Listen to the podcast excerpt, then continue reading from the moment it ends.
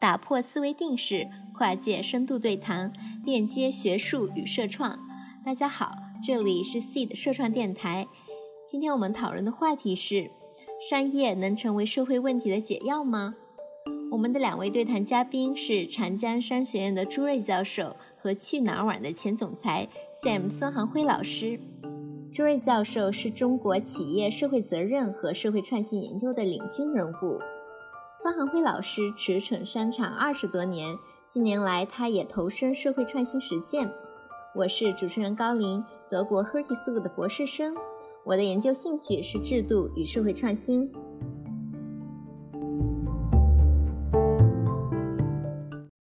用商业的手法来解决社会问题，已经不是什么新鲜事儿了。可能从最早的企业社会责任，到后来的公益企业。再到社会企业，还有像公益创投等等，就近年来这些可以说是一种跨界的一种组织形式，或者说是融合了不同价值诉求的一种组织形式，在层出不穷的出现。然后也有很多学者就说，哦，这可能是象征着一个新的经济时代的一个到来。那我们可能平时在生活中也常常会听到大家说，哦，商业向上，或者说是公益商业化等等。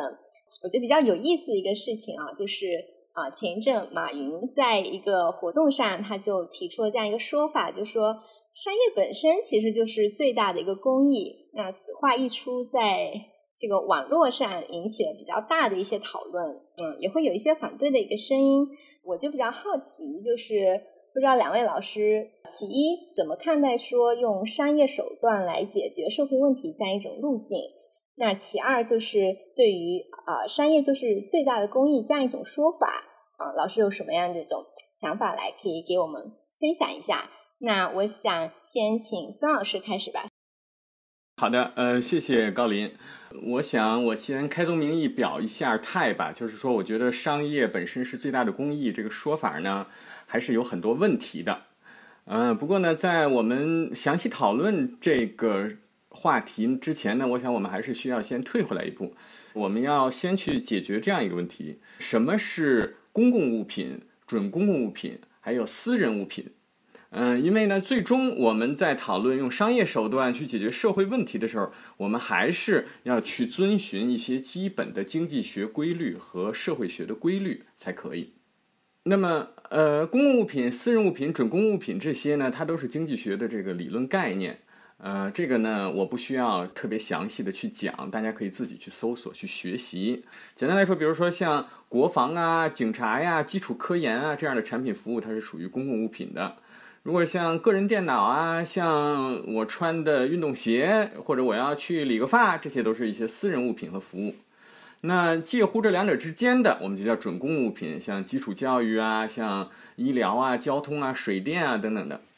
那呃，按照经济学的基本规律呢，就是说，如果你是私人物品和服务，那你由自由竞争的商业企业来提供，它就是最有效率的一个做法。如果是准公准公共物品和服务呢，它的提供就会复杂一些，有的时候需要一些政府的干预。至于说那些纯粹的公共物品，那正常情况下就是政府来提供，商业手段呢就不适用的。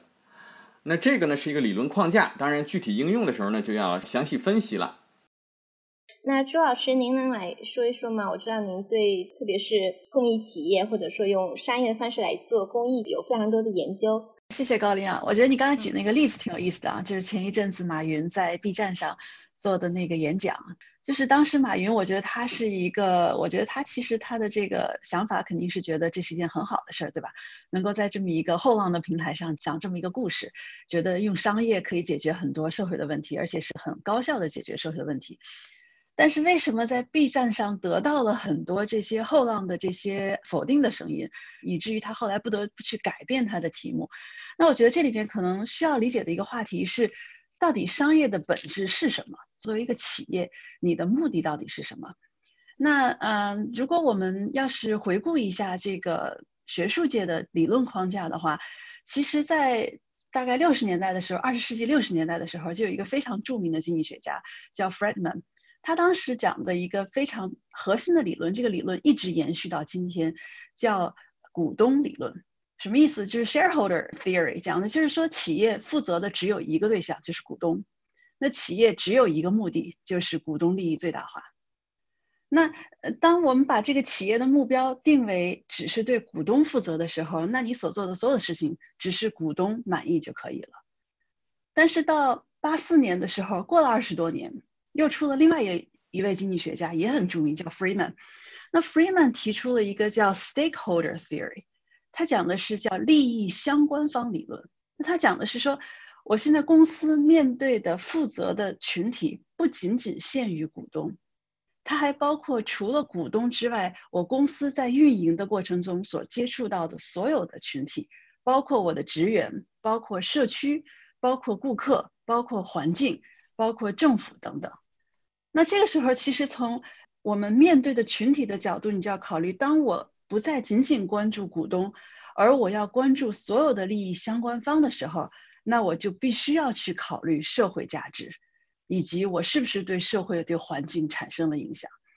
那如果我们再时光往近期一点，到去年，去年九月份的时候，在美国有一个非常著名的组织叫 Business Roundtable。那在这个呃论坛上有应该是全美一百八十一家这个都是顶级的 CEO，他们联名写了一个宣言，叫公司宗旨宣言。那这次就更加的明确提出，这个公司的宗旨已经不再是股东利益最大化了，而是要提倡创造更好的社会，要关注更多的利益相关方。那其实如果我们看一下，从六十年代到这个八十年代到今天的这个理论框架的发展。那理论在很大程度上会指导实践，也会去对实践做补充。其实我们已经能看到，就是商业它的作用已经不仅仅限于经济目标或者是股东的利益最大化，所以它可以成为社会问题的解决者，也应该这样做。但是回到高林你最开始的问题，就是商业是不是最好的手段？是不是最好的解决社会问题的手段？我觉得这个我非常同意刚才 Sam 讲的，就是它是一个很有争议的话题，因为不同的机构都会起到不同的作用。那我在学校，我可能会说，我觉得教育是最大的公益，对吧？所以我觉得其实争论这个话题没有太大的意义，可能更好的是说，我们如何可以各个部门相互结合，能够尽各自的所长来解决一些问题。对，因为我刚才提到的那一点呢，是说，在我看来，商业企业呢。更多的是在提供私人物品和服务上能够发挥最最大的作用，但是社会问题呢是各个方面的，有一些东西呢是商业企业并不擅长的。那么我也完全同意朱老师刚才讲的，但朱老师刚才讲的这个从六十年代一直到今天的演化呢，我们也能看得出来，因为你知道有的时候理论界提出来的一些东西，它恰恰是他提倡的，那也就是说我们在实物界还没有完全做到的，对吧？呃，所以呢，那么理论界提倡的没错，但是我们实务界今天还没有做到。即使我们看今天商业企业里面也有做得好的，也有做得不好的，有相对说我不作恶的，也可能说有一些不说，但是事实上产生了一些负面的社会影响的。所以呢，你不能说我商业企业我就商业是最大的公益，商业企业就能来解决社会问题。有的时候恰恰是我们很多商业企业的商业行为，它制造了一些社会问题。并没有去解决这些社会问题，所以这是一方面。还有一个呢，我觉得是说，当理论界提出来了这样一些说，我们不仅仅要关注股东利益，我们要关注 stakeholder，我们还要去考虑社会啊、环境，这些是一些美好的方向。但是呢，仅仅提出来这样一个目标，下一步还要是说，我们怎么样去评价企业是不是真的按照这个目标来做了？因为如果你仅仅提出来一个目标，每一个企业都可以声称，你知道我们商业企业是最愿意钻空子的了吧？我们都可以提出来说，哎，我做的很好了，我在这个领域已经做了。但是能不能有一个外部的、客观的、中立的评价标准，能够约束好这些商业企业，逼得他不得不关注更多的东西？嗯，我觉得这种评价体系是非常重要的。这个评价体系，甚至说不仅仅是商业企业，我们的公益组织。也应该被放进这样一个评价体系里来进行认真的评价，否则的话，我们公益组织每一个公益组织也都在讲我们希望解决什么样的社会问题，我们做了多少多少东西。那为什么我们有时候说公益组织都是在自哈呀？就是说你并没有在一个客观评价的体系里面真的产生这种社会影响力。所以我觉得这个评价体系从务实操作的角度来讲是非常重要的。哎，对，孙老师，您刚才提到这个评价体系啊，我那么多问一句？就比如说，如果我们来评价说一个商业组织它是不是真的创造了这个社会价值或者说社会影响力的话，虽然说现在这个还一直在讨论和摸索当中，那两位老师有没有觉得说，哎，至少哪些东西我们是需要或者说可以考虑进去，就成为这个评判的一个标准之一的呢？呃，我觉得刚才嗯，Sam 说到这个评价体系是一个非常重要的一个点。不管在任何的领域啊，我们都会说一句话叫 “What gets measured gets done”，就说你怎么评估我，我就怎么去做，对吧？那这个其实我觉得又可以去嗯回顾一下，从社会的角度如何来评价一家好企业。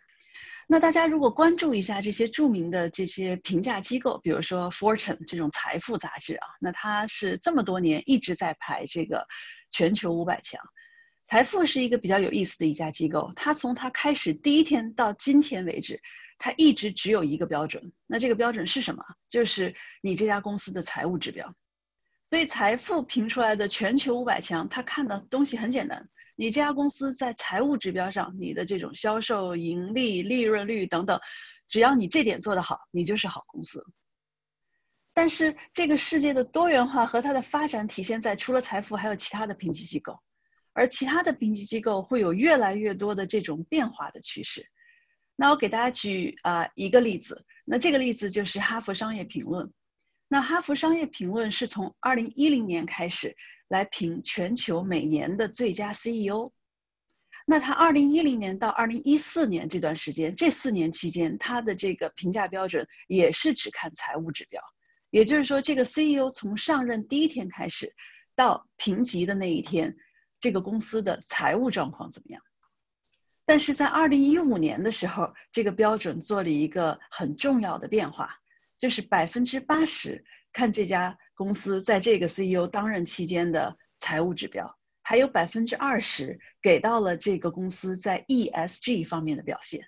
那 E 指的是 environment 是环境，那 S 指的是 social 指的是对人对社会的影响，那 G 指的是 governance 就是你公司治理的状况，你是不是透明？你的理事会的成员、董事会的成员是否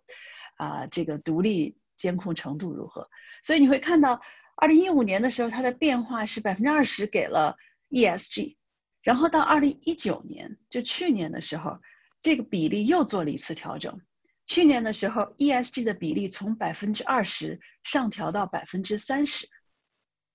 其实我只是举了一个例子啊，但是其实你会看到，如果大家关注这样的评级机构的话，有越来越多的评级机构会关注你除了在财务方面的表现，而且他们会。提出这样的学术的数据的证明，当你关注其他的需求的时候，其实可以反馈给你的财务指标。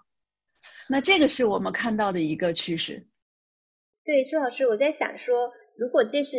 我们在一直推这样的一种理念也好，一种评价体系也好，可能从某种程度上来说是鼓励了啊商业组织吧，去往更好的这个好企业或者说。呃，社会创造社会价值这个方向上去走，那这样走着走着，如果有一天说越来越多的这种企呃商业形式开公益企业或者社会企业这种形式开始出现，那商业和公益之间的这个界限等于说是会在慢慢的变得模糊。那有没有有一天可能说它就取代了这个公益呢？呃，我觉得倒不必担心，我不认为说有一天商业会替代公益，即使说现在界限开始模糊了。因为呢，我觉得，呃，我们仍然要回到说你我们的这个现在时髦的一个说法嘛，第一性原理。所以我们要思考一些，不管是社会学还是经济学的一些这个核心问题、核心概念。那么刚才呢，我已经提到一个概念，就是关于个人物品、公共物品和准公共物品。在我看来呢，呃，不管商业企业怎么样去思考它的社会影响，嗯，它的 ESG，它能够发挥最大力量的领域仍然是在私人物品和服务这个领域。那么还有呢，就是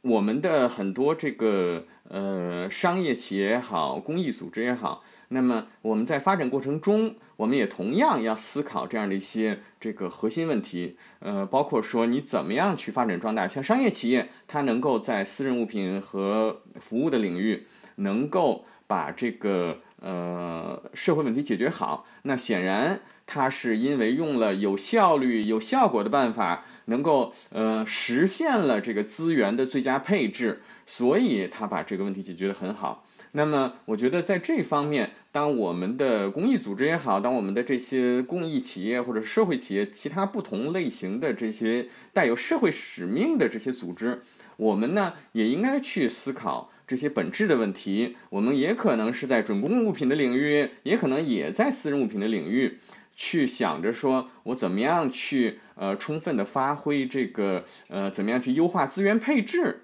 怎么样去把。这样的一个社会问题去去解决的更好，我觉得这些是我们的一些本质的这个思考点和出发点，而呃，我们不应该是简单的说，我为了完成这个目标，那么我就要呃不惜一切代价的去做这件事情。那么，如果我们违背了，这些经济学、社会学的基本原理，比如说，我们做某件事情，可能是因为我们政府关系比较厉害，但是我们并没有，呃，政府关系厉害，可能恰恰是扭曲了这个资源的最佳配置。那这样子的话，其实可能我们在解决某一些社会问题的同时，又制造了另外一些新的社会问题，这样子呢，就呃不合适了。所以总体来讲，我觉得说，当我们思考这些问题的时候，如果我们多考虑一些。这些呃经济学、社会学、商业的这些原问题和核心问题，就就比较容易看得出来，商业企业和公益组织和其他的企业还是有它的一些本质的不同的。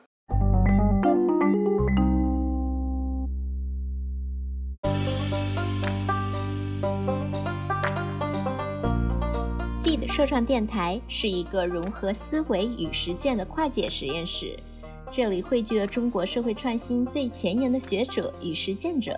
我们将围绕社会创新话题展开思想碰撞，为更有成效的创新行动提供洞见。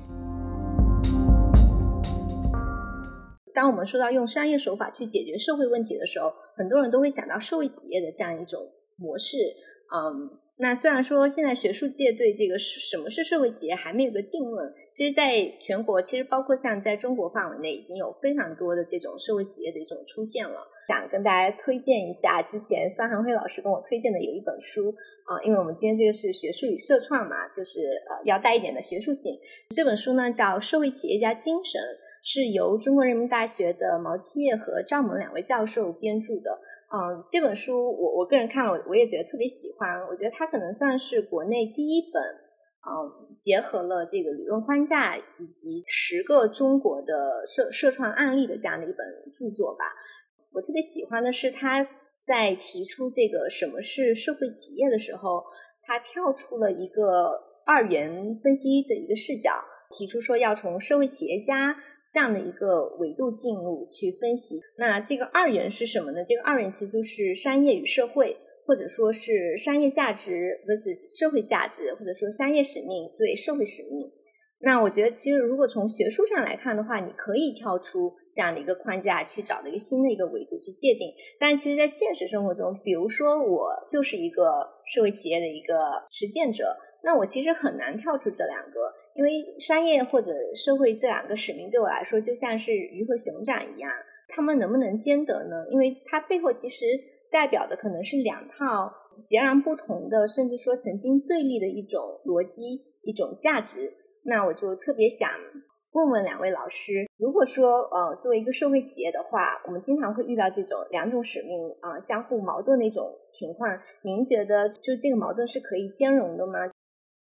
呃，我先说一下我的观点呢，仍然比较的明确，甚至你可以想极端一点，就是我认为是不能兼容的。呃，就像我们之前呃已经说过的，至少在今天，在中国，大部分商业企业他们的最主要的目的，或者说最主要的目的之一，仍然是股东利益最大化。当然，有的时候呢，可能是说利润最大化，有的人可能说市场份额最大化，或者销售收入最大化。但总之是一个比较明确的单一维度的一个财务指标的东西。嗯，而公益机构的使命呢，呃，你是社会问题导向的。那你现在说社会企业，我要把这两个放在一个组织里面，那这个呢，嗯，事实上我在十几年前还翻译过一篇文章，就说是这种情况只能造成这个组织的精神分裂。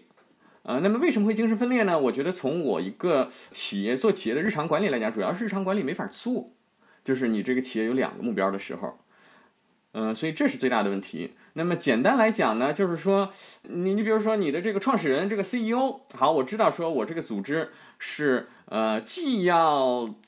又要既要有一定的商业利益，又要有一定的什么样的社会目标的实现。但是呢，当你给每一个具体部门以及每个部门再给他的具体员工去呃定这一年或者这一个季度甚至这一个月的工作任务，制定他的 KPI，做他的绩效考考核，包括说什么设立一个佣金的计算公式啊等等的，你就没办法做。你你你你你的那个给他定的这个指标，你定完了之后，员工就会，员工一般来讲思维都相对简单一些，就会问你，那你告诉我吧，我到底是往东还是往西？你不能让我既往东又往西。所以这因为公司管理啊，尤其在中国的企业里面，往往竞我们面临的这个外部竞争还都比较激烈。那公司管理很多事儿要讲效率啊，要讲执行力啊，你的目标呢必须是简单明确。所以呢，你要一个组织同时有两个目标，而且这两个目标要自上而下全都贯彻清楚，基本上没有办法操作的，就是一个精神分裂。那社会企业就不能存在了吗？还是如果我我共融了这两个一个使命，那那我是不是就会始终是处在一种特别不稳定的一种状态呢？朱老师，您能说说？因为我知道您就是之前收集了非常多的案例，其实他们应该是属于比较成功的融合了这两种。不同使命或者说不同组织逻辑的一种现实例子吧，您能可可以跟我们分享一下吗？啊，那当然了，我觉得呃，Sam 的这个实操的经验是非常丰富的啊。那我相信他一定是代表了嗯，在实践界非常普遍的一种认知。但是就像这个理论它会发展一样，其实我们也会看到有不同的企业会有不同的做法。而且你会看到有不同的企业会脱颖而出，而他的做法会引领大家，而且会给大家带来更多的这种，啊，这种 inspiration 这种动力啊。那在我看来，我觉得这两件事是有可能兼容。当然，它一定不容易。如果容易的话，别人都做了，对吧？那它一定是件困难的事情。但是不是困难的事情不能做成？那我觉得这个呃答案是不是？我觉得是可以做成的。那为什么我这么说？是因为我看到了一些这样的企业，不管是国际上也好，不管是中国也好。那我觉得这里面可能比较重要的第一点是，的确是创始人的这种啊愿景和创始人的这种视野。嗯，在我看到的这些公司里面，不管是联合利华，联合利华是我一直以来在研究的过程中，在整个在国际的范围内，不管在中国也好，在国际的范围内，是我非常尊敬的一家公司啊。他的前任 CEO 在两千一零年 Paul Polman 上任的时候，在那个年代啊，二零一零年，大家可以想象一下，哈平的这个评价标准还没有改变呢，还是全看财务呢。那他当时提出的一个非常具有这种引领性的这种目标，就是说我希望到二零二零年的时候，十年之内。这个企业可以业绩翻倍，但同时对社会和环境的这个影响减少一半儿。然后到二零三零年的时候，提出一个更远大的一个目标啊。那当时其实是争议很大的，而且他是新官上任嘛，大家都觉得这个新官上任三把火。但是他现在去年刚刚卸任，然后新的一个新人 CEO 也是在这点上非常认同的。但如果我们看这个联合利华 Unilever 在全球的业绩，它众多的品牌中有二十八个品牌是关注可持续性发展的，那这二十八个品牌在二零一八年给公司带来的业绩是占到百分之七十五，而这二十八个品牌也是实际上解决社会问题和环境问题最大的这二十八个品牌。我可以给大家举一个例子啊，比如说有一个品牌是叫叫 K N O R R，叫家乐，是一个浓缩汤料的一个品牌，大家可能都知道这个品牌啊。可能也都吃过它，就你煮汤啊或者炖菜的时候，你可以加进去作为一种调味料。后来他们就发现，在发展中国家，其实我举这个例子的时候，大家也可以看到，就你如何去结合，就它很困难，但我如何能够找到结合点，就是把我的业务能够跟社会问题结合起来。如果它跟我业务不相关，那我是不可能鱼和熊掌兼得的。所以他们就发现，就是在这个发展中国家，呃，这个缺铁性的贫血是一个非常重要的问题。那其实这个东西是可以在它的汤料中加入这个铁的这个微量元素，或者可以鼓励大家去多吃绿叶子蔬菜。所以他们当时最早的就是做了一个非常简单的一个科普的一个活动，在尼日利亚，就鼓励这些家庭妇女，就当你们做菜的时候，加入绿绿色叶子，或者加入这个含了铁的这个我们的这个加乐的这个汤料，对吧？然后做了这件事儿之后呢，使得这个地方缺铁性贫血的这个比例下降百分之四十。那与此同时，大家可以想象，它的汤料卖的也很好。啊，那这个项目后来又被推广到其他的国家，其他的发展中国家，给它开拓了大量的市场。其实这样的例子还有很多啊，包括其实我看到的，呃，那么因为我现在在中国嘛，我看到的在中国的一些众多的企业，像我书中提到的，像，呃，这个胖东来啊、乌镇啊等等这样的企业，其实你会看到这种创始人的愿景是第一位重要的，就是你愿意往这个方向去努力，但。在这个愿景的前提下，是如何能够找到一个结合点，就是真正我的业务能够跟社会痛点相结合，而且这个痛点还没有被别人充分解决。如果政府都解决了，那你去进去也没有用；如果另外一个公益组织也干了，那你也不该进去。所以你是找到一个足够大的一个空间，而事实上是这样的空间有很多。那在这两步的基础上。如果你再能有制度保障，就是我提到的三部曲的第三步制度保障。像联合利华，它是有一个资金池的一个概念，就是你每一个这样的项目，你需要去申请资金来评估。即使你有再大的社会目标，如果你评估结果不同，效果不好，它也不会让你持续的。所以，如果能够做到，嗯，这样的这个循环的话，我觉得是是有可能的，而且我觉得是值得大家去思考的一个。嗯，有益的难题。嗯，Sam 想 Q 一下你，就是你有没有什么回应？呃，这个这个例子呢，确实不容易，呃，做的不容易啊。呃，当然，我我我想反驳呢，也不容易。我我还是试图去理解一下，就是这件事情。嗯，因为这件事情确实能让我感觉到说。这家公司联合利华花了很大的心思，既做好它的商业，我能够感觉到它既做好商业，比如说像刚才讲的汤料的那个，那同时呢，又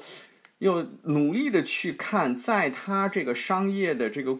这些核心元素当中，比如说我能够看到的，就是联合利华这个汤料的核心元素是它本身有一个比较有比较有品牌影响力的这么一个产品，而且它还有一个很好的分销体系，能够分销到全国去了。那么这个时候，我推广我的汤料也是推广，我同时推广一个对社会有益的一个概念，我同样是推广。你可以讲某种讲，就好像一个搭便车一样，就是说我利用我已经有的这样一个体系，能够一下子既完成一国的一个商业目标，同时又完成了一个社会目标，而且当这两个一结合的时候，真的是彼此相得益彰。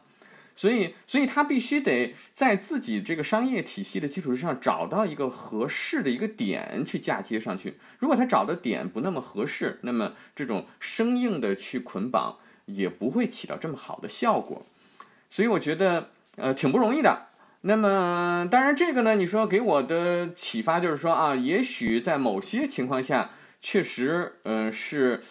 不是说我们做不到，而是说我们努力去做社会企业，可能说还需要多努力。但是反过来讲，可能我觉得另外一个角度讲，这也可能说明，呃，你先有了一个成功的一个呃商业模式，其实也蛮重要的，因为这样子你才能够在此基础之上，去就说你有这个资金，你也有这样的一个一个一个产品、一个网络、一个品牌等等，就总之你有了这样一些核心竞争力的东西。即使这样呢，我仍然会对这个事情呢带有一定的怀疑，就说这个事情能不能推广开来啊？我仍然带有一定的怀疑。这个怀疑呢，简简单而言呢，我觉得，我觉得这个事情要想成功，你要有一个呃非常非常坚定的、有这个良好初心的一个创始人，他要坚持下去。这个创始人某种意义上，这些股东呢，至少说没有给这个创始人造成太大的困扰，说，哎，你给我们专心赚钱就完了，你不要这个整的这些七七八八的东西。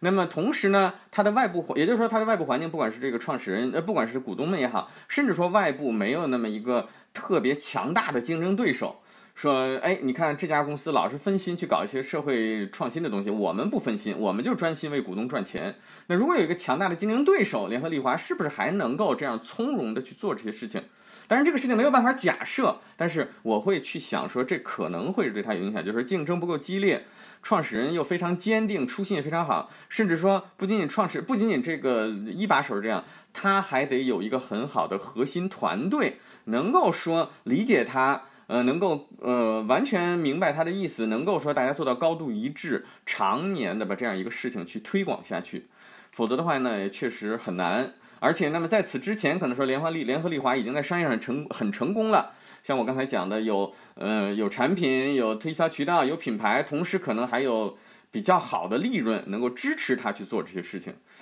所以不容易，嗯，这样的一个方式，呃，要推广，可能真的是要慢慢来。所以我对此还是有一定的怀疑，但是也确实给了我们一些思考和一些希望。我也在关注到这个呃讨论群里，其实有很多小朋友们，这小伙伴们在问这个呃联合利华的一些问题啊，也提到达能啊，也是非常好的例子。其实我想表达的是，我只是举了联合利华一家公司的例子，而且联合利华是处在一个竞争非常激烈的一个市场，它不是一个垄断市场。如果我举了一个是在垄断市场里面的一个垄断的一个 player，他这么做。那我觉得大家可以有很多的争议，但我们是在一个有充分竞争，事实上是竞争极其激烈、极其恶劣的一个这个市场里面，有一家企业，你可以看到它能做出这样来，而且这样的企业现在其实已经不再是这个寡头了，已经不再是一家两家，你会看到有越来越多的趋势。当然，如果我把它除这个基数，这个百分比依然很小，但你会看到它的增长的这个趋势是很明显的。那这里面其实我觉得，除了一方面是社会这种评价体系，初始人的这个创始人的这个初心，其实我觉得这里面还有一个很重要的一个要点，就是我们最终是为了服务消费者，所以还值得大家可能去思考的一点就是，我为什么买你的产品？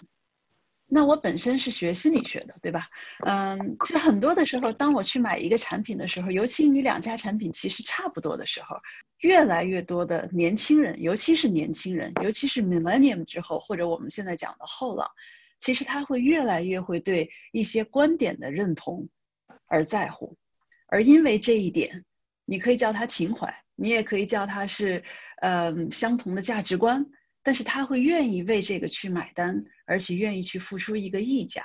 那这个也是我们看到的一个趋势。那德勤二零一九年的这个啊这个报告刚刚出来，那我也是前天的时候扫了一眼，我们也看到这个趋势在年轻人中是非常明显的。我记得我刚回来教书的时候，一三年我刚回来教书的时候，嗯，那个时候我觉得就是我班上同学大部分同学的岁数都比我大，所以那个时候我觉得他们的观点就跟不上我的。现在我发现我的观点已经跟不上这个八零后、九零后、零零后了，所以我觉得，如果我们真是看站在发展的眼光去看的话，嗯，我觉得这个趋势，嗯，是必然的。所以是应该是很有希望的一个未来啊！我我想我想追问一个问题，就是刚才周老师您提到的尼日利亚那个加铁的这个项目，就是它让我想到一个问题，就是说。嗯，其实包括公益公益组织，它其实也在面临一个问题。就比如说，不管我是公益组织也好，社会企业也好，我选定了一个社会问题作为的我的一个目标嘛。当这个社会问题解决了之后，哎，那这个它还能再存在吗？特别好的问题啊！事实上，我是我是觉得问题是永远存在的，而且事实上，现在问题的数量远远大于我们能够提供的解决方案的数量。嗯，所以刚才我也看到有小伙伴说说这个，如果这个地方不缺点了怎么办，对吧？这个地方不缺铁了怎么办？那这个地方呢，这个问题解决呢？That's great。我记得特别有意思的就是，二零啊，应该是二零一九年吧。二零一九年，呃，哈平评出来的全球最佳 CEO 是 Nova Nordic，就是做那个胰岛素的那家公司，治糖尿病的那家公司。当时他刚任 CEO 的时候，他说过一句话，他说：“我其实最大的愿望就是。”能将来有一天，这个我们生产出来的药，或者有一些技术的发明，能够让这个糖尿病不存在了。如果不存在了，那一天我这个公司不存在了，我会觉得是一件非常自豪的事情。但事实上是这家公司现在做的依然很好啊。当然，这个是从这个从这个病的角度来讲，我们当然希望这个病能够越来越少。但是我想讲的是说，问题其实会永远存在。那其实加铁这个汤料只是解决问题的一步。那它的 big picture 是什么？就是我们发现这些社会问题，问题可能有一百个，但我发现里面只有一两个真正跟我的强项结合，而且这一两个又恰恰是我能比其他人解决的更好的，那这个点我才会去上，而这个是需要智慧的，并不是说我只是抱着一个情怀我就上了。所以 CSR 我觉得是一个非常传统的概念，如果我们都去捐钱，我觉得那是不动脑子的事情，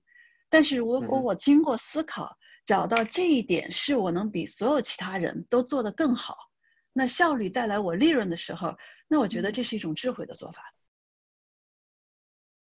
嗯，我我觉得非常好。我觉得刚才呃朱老师讲到后来是呃完全呼应了我之前提到的，就是说，最终你要去真的是考虑你的经济学、社会学、商业的一些核心问题、一些原问题。就是说，本质上我们说商业。有些问题能解决得好，是因为它真的是促进了资源的最佳配置，它真的是用企业家精神去找到了一个问题的最佳解决方案。那正好这个最佳解决方案恰恰符合我这个公司的产品或者服务，那由我来做，那就是当仁不让。当然是能做的最好，所以我觉得，如果我们是带着这样的一种心态去解决一个社会问题，那不管你是做商业企业，还是说所谓的社会企业，还是公益组织，那我觉得这都是一个正确的思考方式，就是你真的是考用一些基本概念，企业家精神啊，这个资源最佳配置啊。然后最有效率、最有效果的去去解决这个问题。另外呢，刚才还有一点，我觉得呃也是朱老师讲的，北欧那家公司的那个 CEO 他说胰岛素，他说如果我们这家公司不存在了，那更好，那那那都是很好的事情，因为证明这个社会问题解决了。呃，我我特别欣赏这个 CEO 的这种初心。就是说，你让我们很多做企业容易一开始是带着美好的初心来做企业或者做公益的，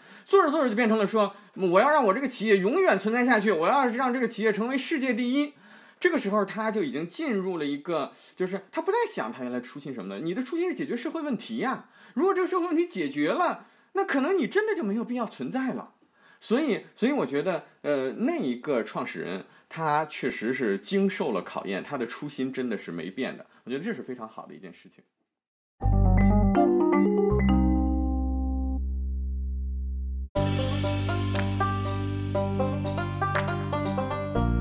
这里是 Seed 社创电台，今天我们讨论的话题是：商业能成为社会问题的解药吗？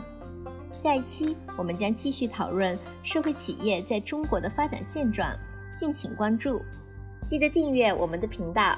更多信息，请关注微信公众号 “seed 社会创新种子社区”。我是主持人高林，感谢本期节目嘉宾朱瑞老师与孙恒辉老师，制作人杨思思以及 seed 团队成员王素、任晨、马玉溪。